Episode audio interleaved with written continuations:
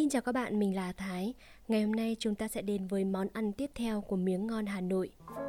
Chả cá. Nhưng rượu uống thật ngon, uống mãi không say, uống quên cả trời đất thì là rượu uống trong những bữa chả cá mà người Hà Nội vẫn ưa thưởng thức vào những buổi tối mưa xa gió lạnh.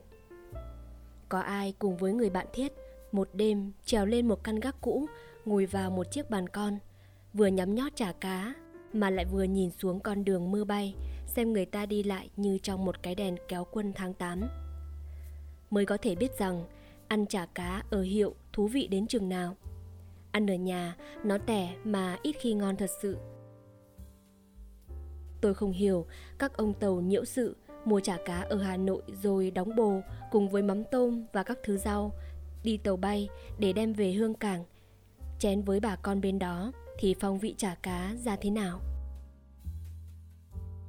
Riêng tôi thì có một cái thú riêng được thưởng thức chả cá trên căn lầu, một cửa hiệu cũ kỹ. Mà cửa hiệu đó phải là ở phố chả cá. Chật trội, tối tăm, thấp bé. Mà bàn ghế thì mộc mạc và ám khói. Nếu không muốn nói là không lấy gì làm sạch lắm. Có lẽ đó chỉ là một cách nại tính, cũng như người ăn thuốc quen tiệm mà thôi nhưng tôi nghiệm thấy rằng chả cá mà bán ở chợ, hay là bán ở một phố khác, phố chả cá, đều là không thọ, hay là được rất ít người biết đến. Cũng vậy, chả cá làm ở nhà cũng kém ngon và do đó không được hoan nghênh mấy. Cho nên, chồng thấy dắt về thèm bữa chả cá, thường là dắt vợ đi ăn hay vợ muốn đổi bữa cho chồng, vẫn đề nghị hay là ta lên chả cá. Đi ăn như thế mà gặp hôm trời lạnh thì nên đi sớm sớm. Muộn một tí thường là đã hết rồi vì chả cá ngon chỉ có hai hàng ăn được mà hai hàng đó thường là đông khách làm khi phải đứng đợi mới có chỗ mà ngồi. Đứng ngoài mà trông, thèm lắm. Nhưng thú hơn là cái không khí trên lầu. Thoạt để chân lên là mình đã thấy ấm cúng ngay. Sự ồn ào, tấp nập tuy có làm mình hoa mắt lên một tí thực nhưng mà vui đáo đề trẻ hồ bàn chạy cứ nhốn nháo cả lên. Đây, một ông rượu đã ngà ngà kêu bún. Đó, một gia đình phàn nàn gọi mãi hai chục cắp trà mà chưa thấy đưa lên. Lại này một cậu bé hồ bàn nói như bác loa để cho mọi người nghe tiếng. Thưa các cụ, hết trà cá long rồi ạ. Từ các bàn ăn, khói bốc lên nghi ngút. Những chồng đã đủ ấm rồi đưa cay một cốc mai quế lộ, nhấm nháp với lạc rang. Ta ngồi đợi trà mà như cảm thấy có bàn tay bé nhỏ cù vào tim. Đời người đẹp quá. Người nào người nấy đều như tìm thấy chân hạnh phúc ở cái ăn. Chuyện trò ầm mỹ bàn tán, chê trách từng cái rau, từng chiếc đũa, từng mảnh giấy lau tay và đôi khi lại dỗi hay ghen với bàn bên cạnh. Có ông cầu kỳ hơn một chút lại gọi lấy một cái lò đất con rừng rực than hồng để lên giữa bàn, rồi đặt lên trên một cái xanh con.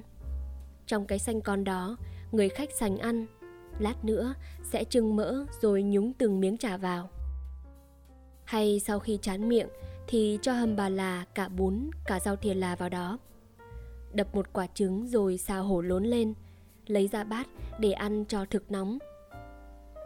Bởi vì cái chả cá này muốn ăn cho thật thú lắm khi cũng phải cầu kỳ một chút. Không thể nào xong thôi.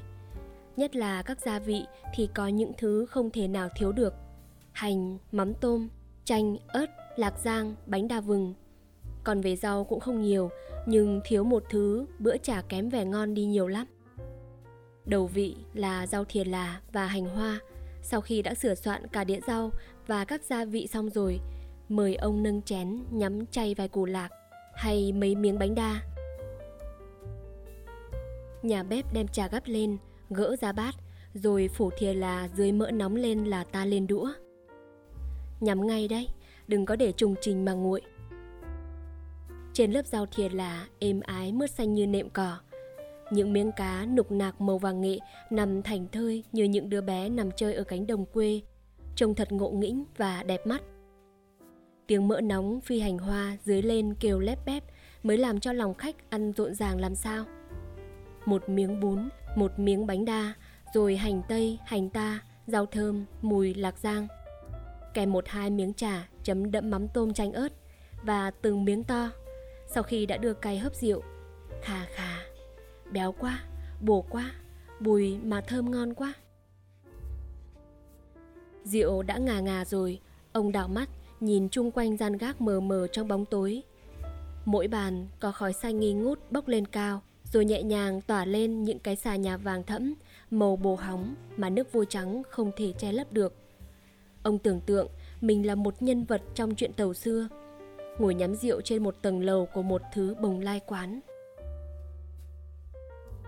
Ngon lành mà ấm bụng quá, hiền huynh ạ. À.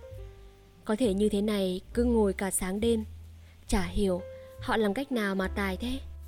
Ở nhà, mình đi kiếm cá chiên, cá lăng hay cá nheo tươi để làm, nhưng chả vẫn không được xe mặt, nướng lên vẫn nát, mà nướng quá tay một tí thì lại khô xác, ăn không ngậy.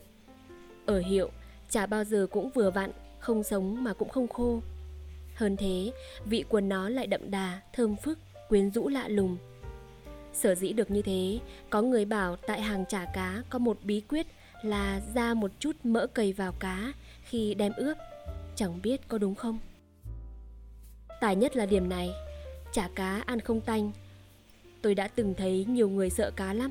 Động món gì có cá là không ăn được. Vậy mà thử dùng hai ba lần món chả cá thì thấy thích, rồi đâm ra nghiện. Mùa rét đến mà không được thưởng thức thì cho như là đã bỏ lỡ một dịp gì tốt lắm vì thế có nhiều người ở các tỉnh xa về chơi hà nội vào dịp mùa đông không thể bỏ qua được món chả cá và những người Hà Nội có khách lạ về thăm. Nhiều khi không nghĩ ra cách nào mời ăn khác hơn chả cá.